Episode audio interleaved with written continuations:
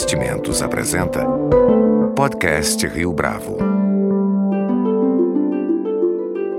Conheça o Portfólio Rio Bravo, uma carteira de investimentos só sua, só na Rio Bravo. Para informações, entre em contato via investimentos@riobravo.com.br ou 3509-6620. Este é o podcast Rio Bravo, eu sou Fábio Cardoso. A proposta da escola Concept promete colocar em prática uma transformação significativa na metodologia da educação. Aqui mesmo no podcast Rio Bravo, nós já conversamos com especialistas diversos sobre esse tema e há certa unanimidade em torno da necessidade de mudança no processo de aprendizagem. Em vez de ser baseado no professor, concentrar-se no aluno. Como é que essa experiência se torna efetiva para os pais e para os estudantes? Para falar a respeito dessa proposta, nossa convidada de hoje no podcast Rio Bravo é Tamila Zayer, diretora executiva do Grupo SEB. Tamila, é um prazer ter você aqui conosco no podcast Rio Bravo. Prazer é todo meu, Fábio. Conta pra gente então como é que surgiu a proposta do modelo da Concept me referindo especificamente à questão do, da metodologia de educação? A Concept, primeiro assim, ela tem uma inspiração interna muito grande. Ela nasce é, para ser protagonista de um cenário de educação que tem mudado muito e pouca gente se movimentando para romper o modelo atual de educação. Então ela nasce primeiro como uma, uma visão de inspiração para um novo modelo que surge e ela tinha dois jeitos de fazer isso.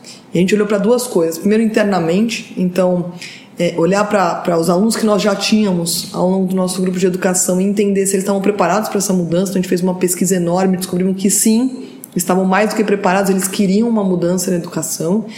E um segundo, uma segunda rogativa que foi de olhar para fora e ver o que estava acontecendo no mundo inteiro de educação. Quais eram as iniciativas mais inovadoras. E descobrimos várias iniciativas é, é, que traduziam esse novo modelo de inovação. Então ele surgiu de dentro para fora e de fora para dentro. E como é que os alunos necessariamente estavam preparados para essa mudança? A quais mudanças você se refere? É, a gente está falando aqui em mercado de trabalho? Não, a gente está falando na mudança de como fazer as coisas. Então, mudar da, da, do, do, que era central, que era o ensino, voltado para o professor. Então, é, metodologias que olhavam para o professor e que faziam com que o aluno acompanhasse, né? Então era basicamente um trem. Então o aluno que conseguisse é, ir até o final do trem sem perder nenhum, nenhuma, nenhuma parcela da, da, da, trajetória dele, ele ficava no trem. O aluno que perdia, né, que é o aluno que recuperação, alguma coisa assim, ele caía do trem e entrava no próximo trem.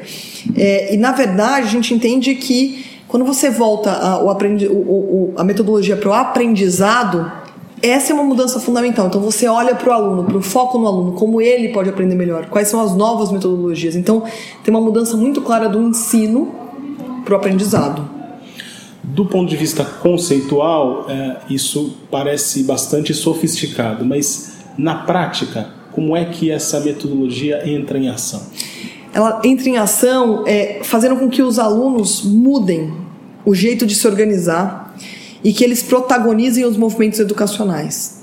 Então, por exemplo, através de um projeto em que o aluno leva em conta a paixão dele para resolver um grande problema e aprende dentro desse processo. Então, se ele tem uma paixão é, de, por exemplo, é, esportes, como é que eu faço com que o aluno resolva um problema como como salvar água no mundo, que isso é um problema mundial, através de metodologias que tragam a ele concepções esportivas. Então, por exemplo, ele pode aprender estatística vendo uma tabela de futebol que isso acontece. Então eu trago o aprendizado de um jeito que para ele é tangível, é palatável, mas eu reproduzo um conhecimento que é relevante. Então, o como fazer isso é como mudar as antigas formas de aprender, que era um falando e todo mundo ouvindo, aprendendo ou não, para entender como esse aluno aprende e como é que eu trago conhecimento para que o aluno se engaje nesse conhecimento.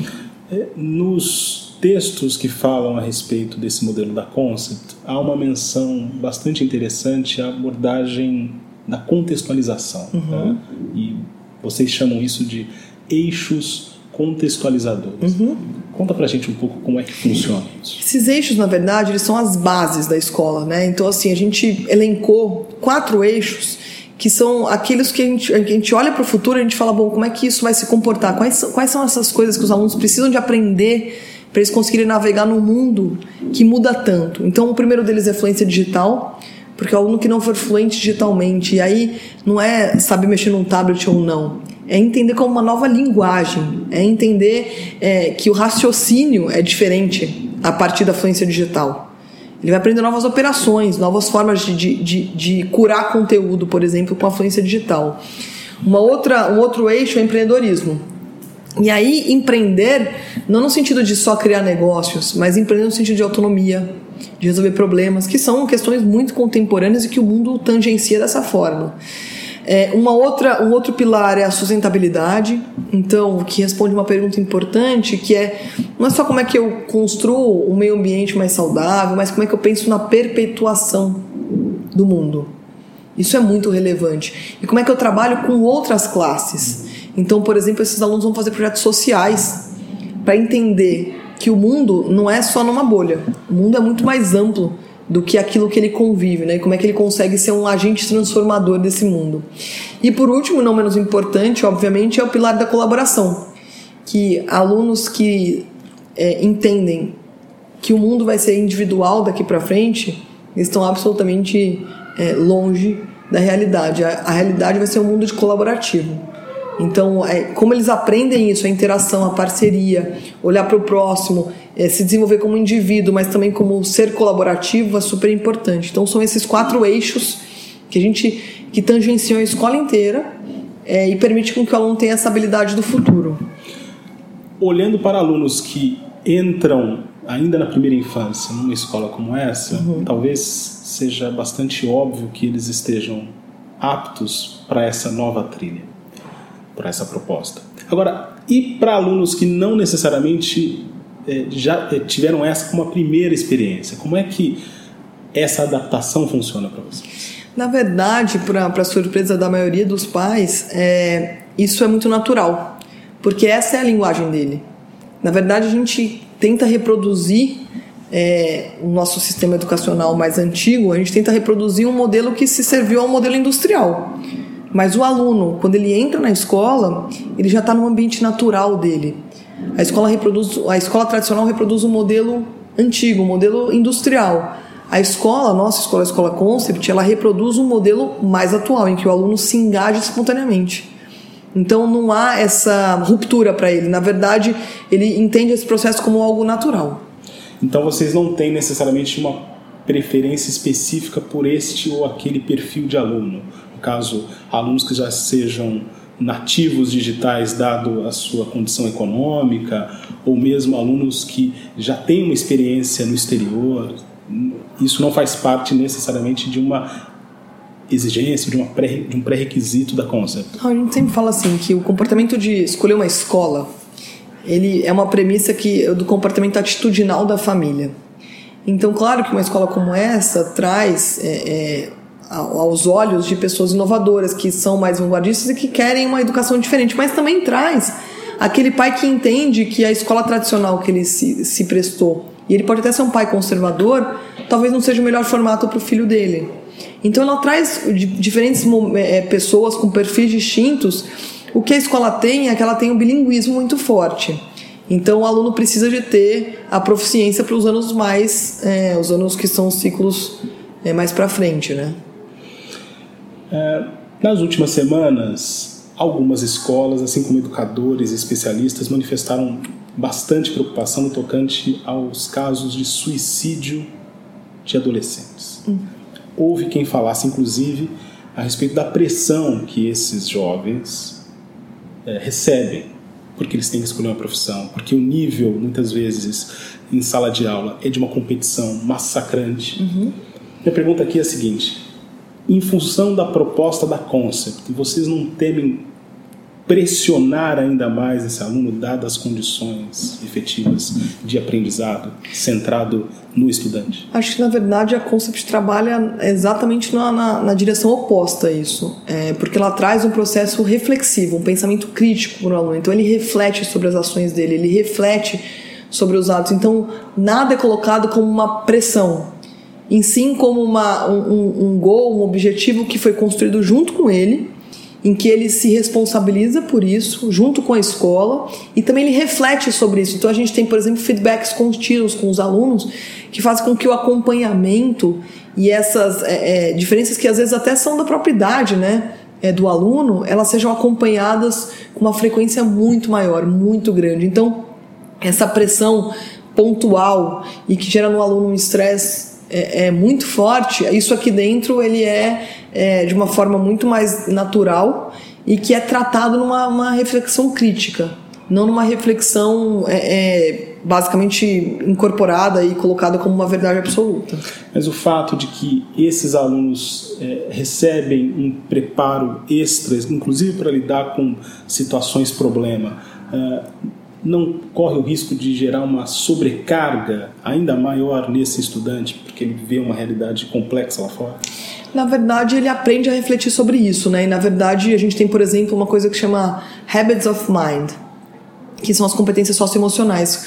Quando você trabalha com essas competências desde pequeno e com eles, faz com que ele consiga é, sair dessa zona desconfortável ou entender isso e se colocar como agente transformador e não como o agente que sofre a pressão nesse processo. Então, na verdade, o aluno está muito mais preparado para lidar com assuntos como esse do que talvez algum outro aluno que não teve esse preparo desde o começo. Certo. Que tipo de feedback, então, vocês têm obtido por parte dos alunos? Eu uhum. quero que você me diga isso nas diferentes faixas daqueles alunos que ingressam uhum. na escola, daqueles alunos que já estão há bastante tempo. Quais são os retornos que vocês têm? Então, o, o, o, feedback que a gente tem tido, primeiro, é de engajamento muito alto, muito acima da, das escolas tradicionais, do aluno no processo de aprendizado dele, e uma evolução muito grande nesses eixos que a gente elencou. É, então, a gente tem alunos que têm demonstrado ganhos de competências técnicas muito elevados, então, em matérias mesmo, como matemática, português, ciências, porque é, são algo que na, na, na, na, escola anterior ele dependia do professor ser bom ou não para ele se engajar, e aqui não depende disso. É, mas também na construção socioemocional dele, ele como indivíduo, ele como uma habilidade, por exemplo, uma inteligência emocional, tem também elevado de uma forma muito grande. Então a receptividade dos alunos é muito grande ao modelo e eles, é, mais ou menos como os espaços aqui, eles preenchem isso de uma forma muito interessante. Quando você monta um projeto de uma escola inovadora, você visualiza e coloca fatos e dados para serem cumpridos. Mas o aluno ele, trans, ele transforma isso. Então, os nossos, na verdade, superaram as nossas expectativas de quantos alunos é, conseguiriam transformar esse modelo. Eles fizeram ainda mais. Em relação aos professores, qual que é o perfil desses educadores que vão estar à frente desse processo, ainda que eles não sejam o centro de toda essa operação? Os professores, primeiro, eles, eles têm que ser open mind, né? A mente aberta para conseguir entender que está mudando. São professores super preparados do ponto de vista de formação, então eles têm que ter tido uma formação prévia muito grande, não só na língua, mas nessas ferramentas que permitem com que ele trabalhe com metodologias ativas, com que ele trabalhe com visible thinking, ou seja, metodologias que trazem esse aluno como protagonista. Então, esse, esse professor, e o que a gente fez para isso, foi criar um processo de formação muito intensivo. Então existe um processo de, pro, de formação desses professores?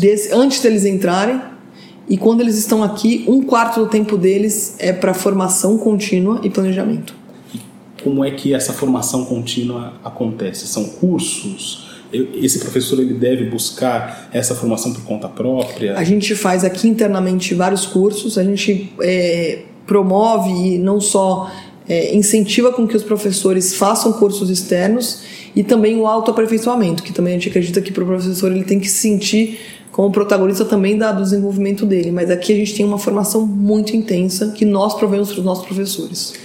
Essa necessidade interdisciplinar também faz parte desse DNA do professor da Concept? Sim, porque como, como o, currículo ele é transdisciplinar, ou seja, ele, ele, ele consegue se conectar para virar uma, algo único, né? Então ele consegue se, se, se, integrar de tal forma que ele fica uma, um, um algo é, singular, né? Porque ele se conecta de uma integração muito profunda. Então o professor ele precisa de se preparar para isso e é, esse currículo ele prepara o aluno para uma condição absolutamente diferente, porque as coisas não estão mais em caixinhas, elas estão integradas. A Concept conta com escolas em São Paulo, Salvador e Ribeirão Preto. Quais são os próximos, os próximos passos? O que 2018 ainda reserva para vocês? A gente ainda está para o nosso pipeline para frente, olhando para o Vale do Silício e Rio de Janeiro qual experiência do Vale do Silício além de, dessa localização? A gente, acho que assim, a Concept é uma escola inovadora e por que não ir para um lugar que se diz o maior inovador, né, não só de empresas, mas de, de, mundo mesmo, né? Então, a gente quis colocar lá uma flagship da Concept porque se a gente tem pessoas tão inovadoras no mercado de trabalho, quem está construindo esses alunos, né? Quem que quem que tá são as escolas tradicionais que estão construindo esses alunos? A gente não acredita nisso. Então tem uma oportunidade lá de ter as melhores pessoas trabalhando, mas também criar esses alunos para que aquele lugar continue, né, exportando grandes empresas. E no Rio de Janeiro, mesmo com uma tensão social tão grande? O Rio de Janeiro, primeiro porque ele é uma, ele é um, um, um, no Brasil ele tem um significado muito importante. Como a gente quer que a Concept ela inspire novas escolas, a gente precisava de colocar em alguns locais que inspirassem toda uma sociedade. O Rio de Janeiro, com certeza, é uma das comunidades mais importantes hoje do Brasil. Né? Tamila, muito obrigado pela sua entrevista. Obrigada. Aqui ao podcast Rio Bravo. Obrigada a você, Fábio. Para mim foi um prazer e falar de educação, falar de inovação com vocês é com certeza um privilégio com edição e produção de Leonardo Testa. Este foi mais um podcast Rio Bravo. Você pode comentar essa entrevista no SoundCloud, no iTunes ou no Facebook da Rio Bravo.